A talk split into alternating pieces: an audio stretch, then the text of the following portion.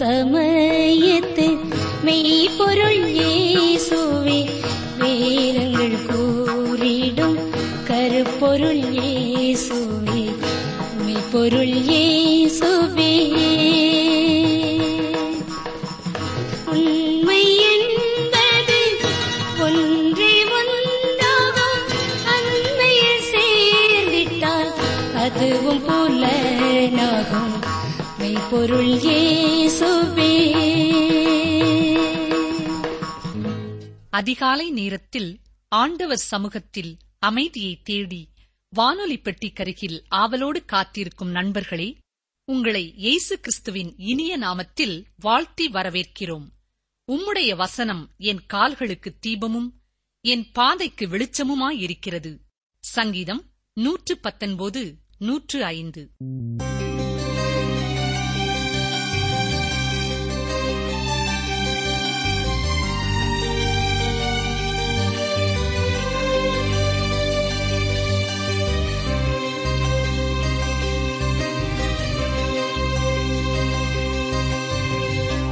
வாழும் எந்த நெஞ்சுக்கு ஆறுதவும் வசனம் தவித்திடும் வேளையில் என் தஞ்சம் உம் பிரசன்னம்.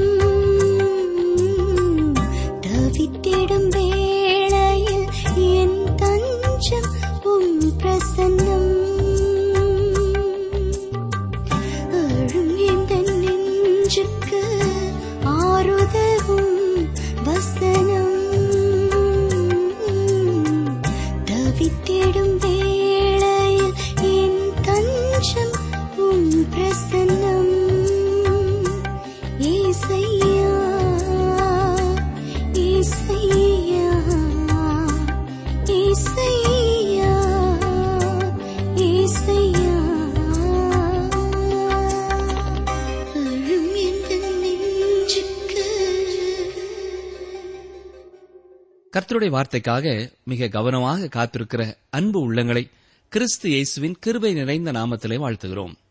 இன்று முதல் தானியலின் தீர்க்க தரிசன புத்தகத்தை நாம் கற்றுக்கொள்ளப் போகிறோம். அதற்கு முகவுரையாக இன்று சில காரியங்களை அறிந்து கொள்வோம். வேத புத்தகத்தில் காணப்படும் விறுவிறுப்பான புத்தகங்களுள் தானியலின் தீர்க்க தரிசன புத்தகமும் ஒன்று. வேத புத்தகத்தில் உள்ள புத்தகங்களுள் நான்கில் ஒரு பகுதி தீர்க்க தரிசன குணநலன்கள் உடையது. வேத புத்தகத்திலே காணப்படும் கருத்துக்களிலே ஐந்தில் ஒரு பகுதி அவை எழுதப்பட்ட காலத்திலே காரியங்களை முன் அறிவிப்பவைகளாக இருந்தன. அவைகளிலே பெரும்பாலான பகுதிகள் நிறைவேறிவிட்டன. எனவே வேத புத்தகத்தில் உள்ள தீர்க்க தரிசனங்களை குறித்து கூறும்பொழுது நிறைவேறின தீர்க்க தரிசனங்கள் இன்னமும் நிறைவேறாத தீர்க்க தரிசனங்கள் என்று இரண்டு பகுதிகளாக பிரிக்கலாம்.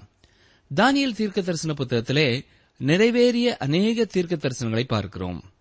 தீர்க்க தரிசனங்களை பொறுத்த மட்டும் மிக உன்னதமான குறிப்பிட்ட கருத்துக்களை கொண்டவைகளாய் இருக்கின்றன.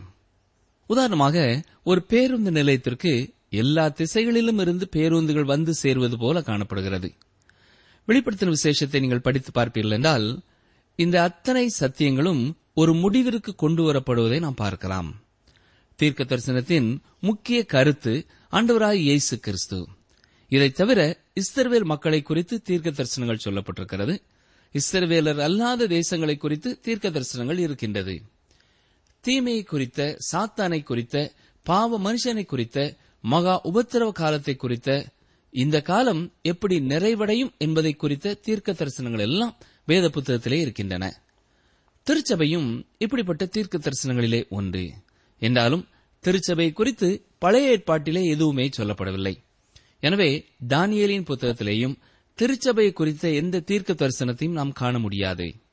இவை தவிர ராஜ்யத்தை குறித்த தீர்க்க தரிசனங்கள் ஆயிர வருட அரசாட்சியை குறித்த தீர்க்க தரிசனங்கள் நித்தியமான எதிர்காலத்தை குறித்த தீர்க்க தரிசனங்கள் இருக்கின்றன. தீர்க்க தரிசனத்தை குறித்த அறிவில்லாமல் எந்த ஒரு மனிதனும் வேதத்தை குறித்த முழுமையான ஒரு அறிவை பெற்றுக்கொள்ள முடியாது. தீர்க்க தரிசனங்களை சரியாக கற்றுக்கொள்ளவில்லை என்றால் சில தவறான முடிவுகள் ஏற்படும். இந்த உலகத்திலே காணப்படுகின்ற பல சங்கங்கள் தீர்க்க தரிசனங்களுக்கு தவறான விளக்கங்களை கொடுத்து வழிவிலகி போய் நிற்கின்றன. இதற்கு காரணம் உலகத்திலே காணப்படும் முக்கியமான திருச்சபைகள் இந்த தீர்க்க தரிசனங்களை குறித்து மக்களுக்கு கற்றுக் கொடுக்க வேண்டிய அளவு கற்றுக் கொடுக்கவில்லை. சில திருச்சபைகளிலே இந்த தீர்க்க தரிசனங்கள் முக்கியமானவைகள் அல்ல என்று கூறி அதை கற்றுக்கொள்வதை தவிர்த்து விடுகிறார்கள். மேலும் தீர்க்க தரிசனங்களை கற்றுக்கொள்கிற சிலரும் அவைகளிலே உணர்ச்சிகளை தட்டி எழுப்பக்கூடிய பகுதிகளுக்கு மிக முக்கியத்துவம் கொடுத்து முக்கியத்துவம் அல்லாததை முக்கியத்துவப்படுத்தி விடுகிறார்கள். இப்படிப்பட்ட பலர் தானியல் தீர்க்க தரிசனத்திற்கு விளக்கங்களை எழுதியிருக்கிறார்கள். தானியல் தீர்க்க தரிசன புத்தகம் மிக முக்கியமான புத்தகம். இந்த புத்தகமும் ஏசாயா புத்தகத்தைப் போல அதிகம் தாக்கப்படுகிறது. ஏசாயா தீர்க்கதரிசியின் புத்தகம் தீர்க்கதரிசியின் இளவரசன் என்று அழைக்கப்படுகிறது. அப்படியென்றால் தானியல் தீர்க்க தரிசன புத்தகத்தை அரசன் என்று குறிப்பிடலாம். இந்த இரண்டு தீர்க்க தரிசன புத்தகங்களும் வேத புத்தகத்திலே மிக முக்கியமானவை. அவிசுவாசிகளால் பல கோணங்களிலே இந்த இரண்டு தீர்க்க தரிசன புத்தகங்களும் அதிகமாக தாக்கப்பட்டிருக்கின்றன. பல ஆண்டுகளாய் தானியல் தீர்க்க தரிசன புத்தகத்தை குறித்து வேத பண்டிதர்களிடையே வித்தியாச வித்தியாசமான கருத்துக்கள் நிலவி வந்தன. குறிப்பாக இந்த தீர்க்க தரிசன புத்தகம் எந்த காலத்திலே எழுதப்பட்டது என்பதை குறித்து வெவ்வேறு கருத்துக்கள் எழுந்தன. மூன்றாவது நூற்றாண்டைச் சேர்ந்த ஒரு வேத புரட்டின் கருத்துப்படி கிறிஸ்துவுக்கு முன் நூற்று எழுபதாவது ஆண்டிலே அந்தியோகஸ் எப்பிபேனஸ் என்னும் மக்கபேயர்களின் காலத்திலே எழுதப்பட்டது என்று கூறப்பட்டது. சொல்லப்போனால் தானியல் வாழ்ந்த காலத்திற்கு நானூறு ஆண்டுகளுக்கு பின்னர் இது எழுதப்பட்டதாக கூறுகிறார்கள். இக்காலத்து விசுவாசிகளும் அவர்களைப் போலவே இயற்கைக்கு அப்பாற்பட்ட எதுவும் இல்லை என்று கூறுகிறார்கள். இப்படி இயற்கைக்கு அப்பாற்பட்ட எதுவும் இல்லாதபடினாலே தீர்க்க தரிசனம் என்பதோ முன்னறிவித்தல் என்றோ ஒன்றும் இல்லை என்கிறார்கள். ஆனால் எனக்கு பிரியமானவர்களே மிக ஆர்வம் தரக்கூடிய ஒரு காரியம் என்னவென்றால் செப்துவ கிந்தா என்னும் பழைய ஏற்பாட்டின் கிரேக்க மொழிபெயர்ப்பிலே தானியலின் புத்தகம் இடம்பெற்றிருக்கிறது. இந்த மொழிபெயர்ப்பு அந்தியோகஸ் எபிபனஸ் காலத்திற்கு மிக பழமையானதாகும். வேதத்தை பூரணமாக நம்பாத சில வேத ஆராய்ச்சியாளர்களும் சவக்கடல் அருகிலே குகைகளிலே கண்டெடுக்கப்பட்ட தோல் சுருட்களை குறித்த கருத்துக்களை மறுப்பது போல மறுக்கிறார்கள். சவக்கடல் அருகே குகைகளிலே கண்டெடுக்கப்பட்ட ஏசாயா புத்தகத்தின் தோல் சுருள் மிக தெளிவாக ஏசாய தீர்க்க தரிசன புத்தகத்தை எழுதியது ஒரே தீர்க்கதரிசி என்பதை விளக்கி காட்டுகிறது. மிக ஆர்வம் தரக்கூடிய ஒரு சத்தியம் என்னவென்றால் வேத வசனத்தை குறித்து இப்படி பல்வேறு காலகட்டங்களிலே எழுப்பப்படுகிற கேள்விக்குறிகளுக்கு சரித்திரம் ஏற்ற காலங்களிலே பதிலளிக்கிறது. வேதத்தை குறை கூறுகிறவர்கள் வேதத்தை புரட்டுகிறவர்கள் ஒரு வார்த்தையை மட்டும் வைத்துக்கொண்டு ஒரு ஏக்கத்தையே துவக்குகிறவர்கள் அனைவருமே. இப்படி அந்த குறிப்பிட்ட காலகட்டத்திலே எந்த வேத பகுதியை குறித்த முழு அறிவு நமக்கு இல்லையோ அந்த பகுதியை அடிப்படையாக கொண்டு அவ்வாறு செயல்படுகிறார்கள். எந்த ஒரு தனி மனிதனும் காரியங்களை யூகிக்கலாம். நீங்கள் விரும்புகிறபடி அப்படி நடந்திருக்கலாம் இப்படி நடந்திருக்கலாம் என்று சொல்லலாம். ஆனால் பொதுவாக யூகங்கள் தவறான பாதையிலே செல்கின்றன. என்றாலும் காலாகாலங்களிலே கர்த்தருடைய வார்த்தை உண்மையானது என்பது நிரூபிக்கப்பட்டுக் கொண்டே இருக்கிறது. யூத சரித்திரத்தை குறித்து அதிகம் எழுதியிருக்கிற ஜோசிபஸ் என்பவர் மகா அலெக்சாண்டர் காலத்திலே நடைபெற்ற ஒரு சம்பவத்தை எழுதியிருக்கிறார். இவருடைய வார்த்தைகள் தானியலின் புத்தகம் தானியல் வாழ்ந்த காலம் இவைகளை தெளிவுபடுத்துகிறது. நன்றாக கவனிங்கள் மகா அலெக்சாண்டர் ஒருமுறை படையெடுத்து வரும்பொழுது பிரதான ஆசாரியரான எதுவா என்பவர் தானியல் தீர்க்க தரிசன புத்தகத்தின் ஒரு பிரதியை கொண்டு அவரிடத்திலே காண்பித்து அதிலே மகா அலெக்சாண்டரை குறித்து எழுதப்பட்டிருக்கும் பகுதியையும் காண்பித்தாராம். இதை வாசித்த மகா அலெக்சாண்டர் திருப்தி அடைந்தவராக எருசலேமை அழிக்காமல் சமாதானத்துடனே தேவாலயத்திற்குள்ளே பிரவேசித்து தேவனை வணங்கி சென்றதாக எழுதியிருக்கிறார். எனவே தானியல் தீர்க்க தரிசன புத்தகம் மிக தெளிவாக தானியல் காலத்திலேதான் எழுதப்பட்டது என்பது உறுதிப்படுத்தப்படுகிறது. சர் ஐசக் நியூட்டன் என்பவர் கூறும்பொழுது தானியல் தீர்க்க தரிசன புத்தகத்தை புறக்கணிக்கிறவர் கிறிஸ்தவ சமயத்தையே புறக்கணிக்கிறார் என்று குறிப்பிட்டிருக்கிறார். ஆண்டவராய் இயேசு கிறிஸ்துவும் பரிசேர்களை குறித்து சொல்லும்பொழுது மாயக்காரரே என்று குறிப்பிட்டார். ஆனால் தானியலை குறிப்பிடும் பொழுது மத்தேயு இருபத்தி நாலு பதினைந்திலும் மார்க் பதிமூன்று பதினாலிலும் தானியலை தீர்க்கதரிசி என்று கூறியிருக்கிறார். விசுவாசிகளாகிய நம் ஒவ்வொருவருக்கும் அண்டவராய் இயேசு கிறிஸ்துவின் வார்த்தைகளே மிக போதுமானதாயிருக்கிறது தீர்க்கதரிசிகளின் வரிசையிலே பார்ப்போம் என்றால் மற்ற தீர்க்கதரிசிகளை விட தானியல் தீர்க்கதரிசி குறித்து அதிகமாக அறிந்தவர்களாயிருக்கிறோம் தானியேல் தனது சொந்த வாழ்க்கையை குறித்து மிக தெளிவாக எழுதியிருக்கிறார். யோயாக்கியின் காலத்திலே கிறிஸ்துவுக்கு முன் அறுநூற்று ஆறாம் ஆண்டிலே பாபிலோனுக்கு அவர் சிறைப்பட்டு போன காலம் முதல் கிறிஸ்துவுக்கு முன் ஐநூற்று முப்பத்தி ஆறாம் ஆண்டு வரை அதாவது கோரேஸ் அரசரின் முதலாம் ஆண்டு வரை தெளிவாக கூறியிருக்கிறார். தானியலின் வாழ்நாள் சிறையிருப்பின் எழுபது ஆண்டுகளையும் நமக்கு தெளிவாக காட்டுகிறதா இருக்கிறது. தானியல் தீர்க்க தரிசன புத்தகத்தின் ஆரம்பத்திலே ஒரு வாலிபனாக தானியலை பார்க்கிறோம். தானியல் தீர்க்க தரிசன புத்தகத்தின் இறுதியிலே எண்பது வயதிற்கும் அதிகமான முதிர்ந்த மனிதராக அவரை பார்க்கிறோம். தானியலை குறித்து தேவநாய கர்த்தர் கூறுவது என்ன? தானியல் பத்தாம் அதிகாரம் பதினோராம் வசனம். அவன் என்னை நோக்கி பிரியமான புருஷனாகிய தானியலே நான் இப்பொழுது உன்னிடத்திற்கு அனுப்பப்பட்டு வந்தேன். ஆதலால் நான் உனக்கு சொல்லும் வார்த்தைகளின் பேரில் நீ கவனமாயிருந்து கால் ஊன்றி நில் என்றான். இந்த வார்த்தையை அவன் என்னிடத்தில் சொல்லுகையில் நடுக்கத்தோடே எழுந்து நின்றேன். பிரியமான புருஷனாகிய தானியலே என்று அழைக்கப்படுவதை பார்க்கிறோம். தானியலின் வாழ்க்கையை சுருக்கமாக சொல்லப்போனால் அவருடைய வாழ்க்கையிலே ஒரு நோக்கம் இருந்தது. தானியல் ஒரு ஜெப வீரனாய் இருந்தார். தானியல் தீர்க்க தரிசனங்களையும் அறிவித்தார்.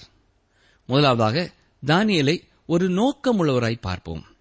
தானியல் முதலாம் அதிகாரம் எட்டாம் வசனத்திலே தானியல் ஆறாம் அதிகாரம் பத்தாம் வசனத்திலே இவைகளை நாம் பார்க்கலாம். எல்லாரும் ஒரே விதமான உணவைத்தான் உட்கொள்ள வேண்டும் என்று அரசன் கட்டளையிட்டிருந்தாலும் தானியலும் அவரது நண்பர்களும் மோசையின் பிரமாணத்திற்கே கீழ்ப்படிவோம் என்று தீர்மானமாய் இருந்தார்கள். தானியேல் தன்னுடைய வாழ்க்கையிலே மிக தெளிவான நோக்கத்தை உடையவராய் இருந்தார். இதை குறித்து தானியல் தீர்க்கதரிசன புத்தகம் முழுவதிலும் நாம் பார்க்கலாம். தனது சொந்த கால்களிலே நிற்பவராகவும் மிக தைரியமாக கர்த்தருடைய வார்த்தையை எடுத்து கூறுகிறவராயும் காணப்படுகிறார். இன்று இந்த உலகத்திற்கு கர்த்தருடைய செய்தியை கொடுக்கும்படியாய் அழைக்கப்பட்டவர்கள் என்று கூறிக்கொண்டு கர்த்தருடைய வார்த்தையை பிரசங்கிக்க தைரியமில்லாத ஊழியர்களை குறித்து தேவன் பரிதபிக்கிறார். இதே வேளையிலே கர்த்தருடைய வார்த்தையை உண்மையும் உத்தவமாய் உலகத்தில் பிரசங்கிக்கிற ஒவ்வொரு ஊழியக்காரருக்காகவும் நாம் கர்த்தரை துதிக்க வேண்டும். பிரியமானவர்களே தீர்க்க தரிசன புத்தகங்களை நாம் கவனமாக படிப்போம் என்றால் அது நம்மை கற்பனையான காரியங்களுக்கும் உணர்ச்சி வசப்படும் காரியங்களுக்கும் நடத்தாமல் பரிசுத்தமான ஒரு வாழ்க்கைக்கு நேராகவும் கர்த்தருக்கு பயப்படுகிற பயமுள்ள வாழ்க்கைக்கு நேராகவும் வழி நடத்தும்.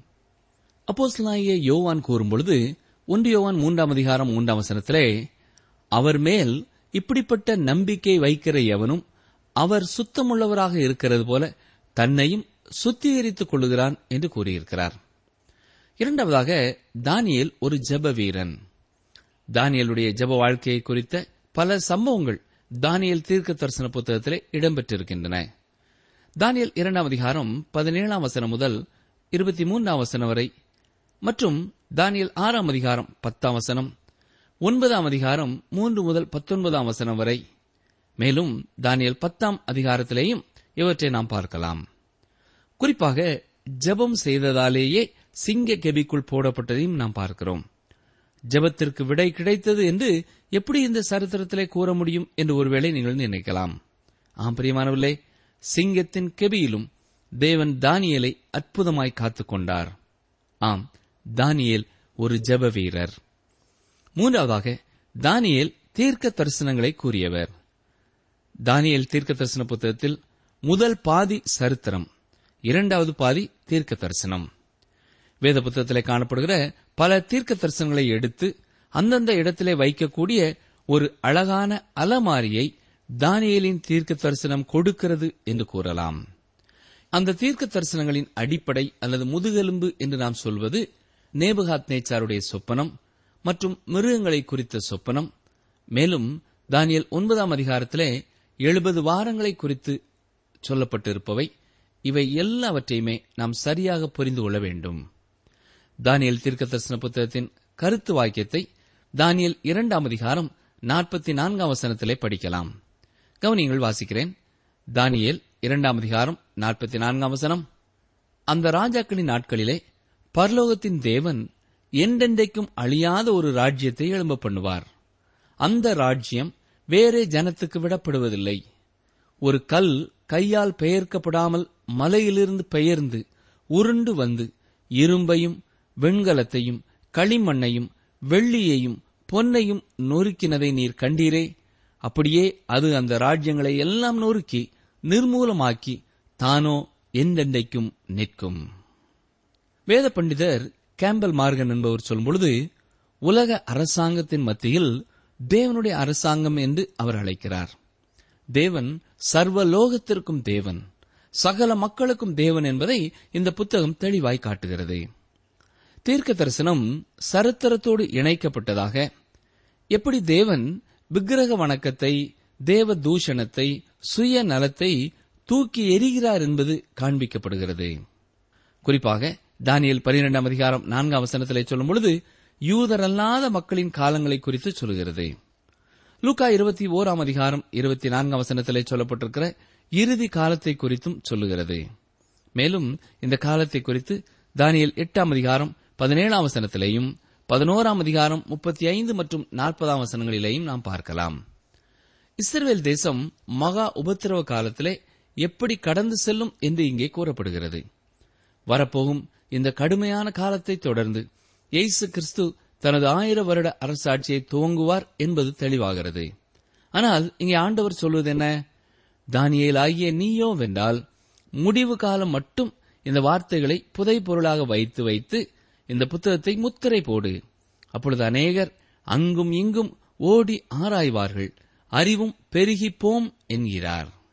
வரப்போகும் நித்தியமான காலங்களை குறித்து மட்டுமல்லாமல் அரசாங்க தொடர்பான காரியங்களை குறித்தும் தானியல் தீர்க்க தரிசன புத்தகம் பேசுகிறது. எப்படி?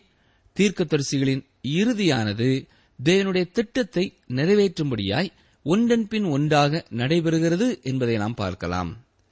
யார் இந்த உலகத்தை ஆளுவார்கள் என்ற கேள்விக்கு அவர் விடை கொடுக்கிறார்.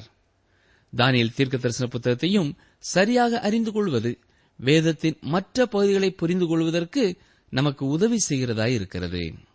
ஒலிவமலை பிரசங்கத்திலே இயேசு கிறிஸ்து தானியல் தீர்க்க தரிசன புத்தகத்திலிருந்து சத்தியங்களை எடுத்துக் கூறுகிறார்.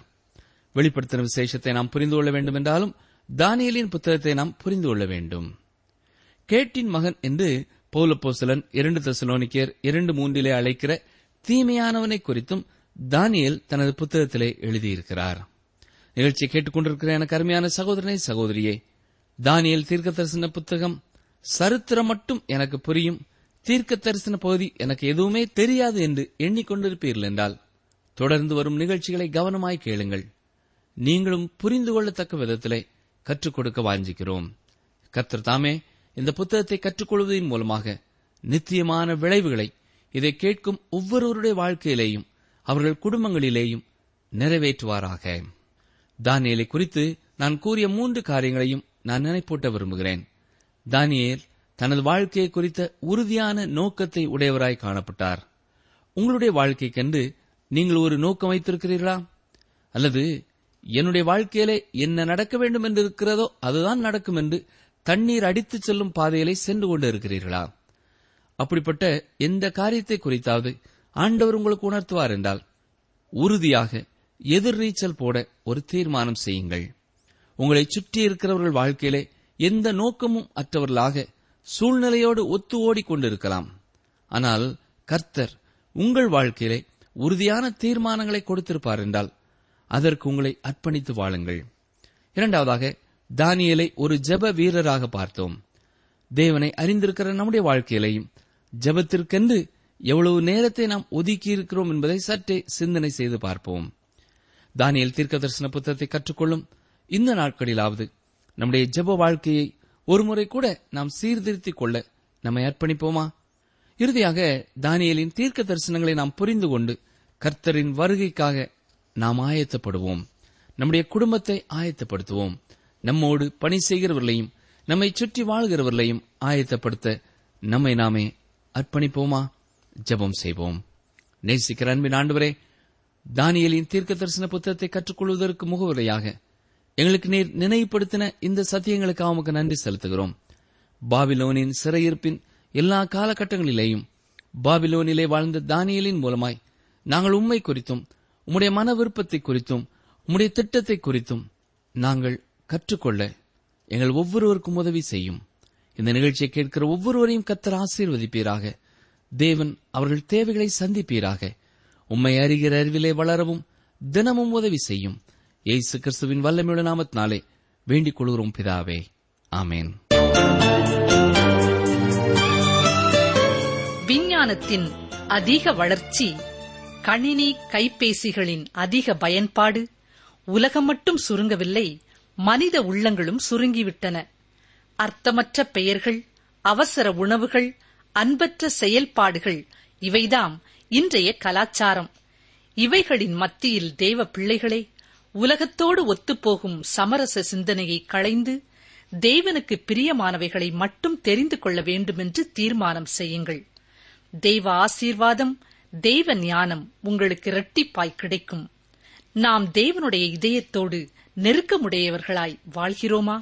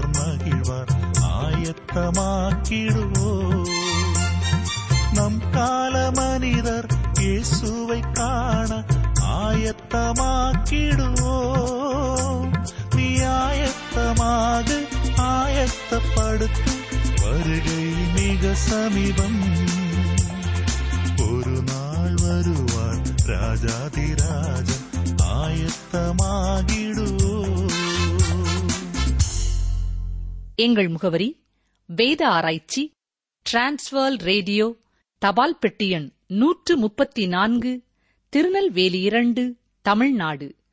மீண்டும் கூறுகிறோம் வேத ஆராய்ச்சி டிரான்ஸ்வர் ரேடியோ தபால் பெட்டி எண் நூற்று முப்பத்தி நான்கு திருநெல்வேலி இரண்டு தமிழ்நாடு.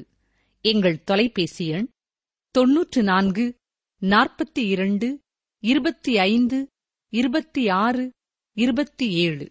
மற்றும் ஒரு தொலைபேசி எண் ஒன்பது ஐந்து எட்டு ஐந்து நான்கு ஆறு பூஜ்ஜியம் நான்கு ஆறு பூஜ்ஜியம். எங்கள் இமெயில் முகவரி Tamil DTP at radio eight eight two dot com உனக்கு விரோதமாய் உருவாக்கப்படும் எந்த ஆயுதமும் வாய்க்காதைப் போம். உனக்கு விரோதமாய் நியாயத்தில் எழும்பும் எந்த நாவையும் நீ குற்றப்படுத்துவாய். ஏசாயா ஐம்பத்தி நான்கு பதினேழு. உனக்கு விரோதமாய் உருவாக்கப்படும் எந்த ஆயுதமும் வாய்க்காதைப் போம் உனக்கு விரோதமாய் நியாயத்தில் எழும்பும் எந்த நாவையும் நீ குற்றப்படுத்துவாய். ஏசாயா ஐம்பத்தி நான்கு பதினேழு.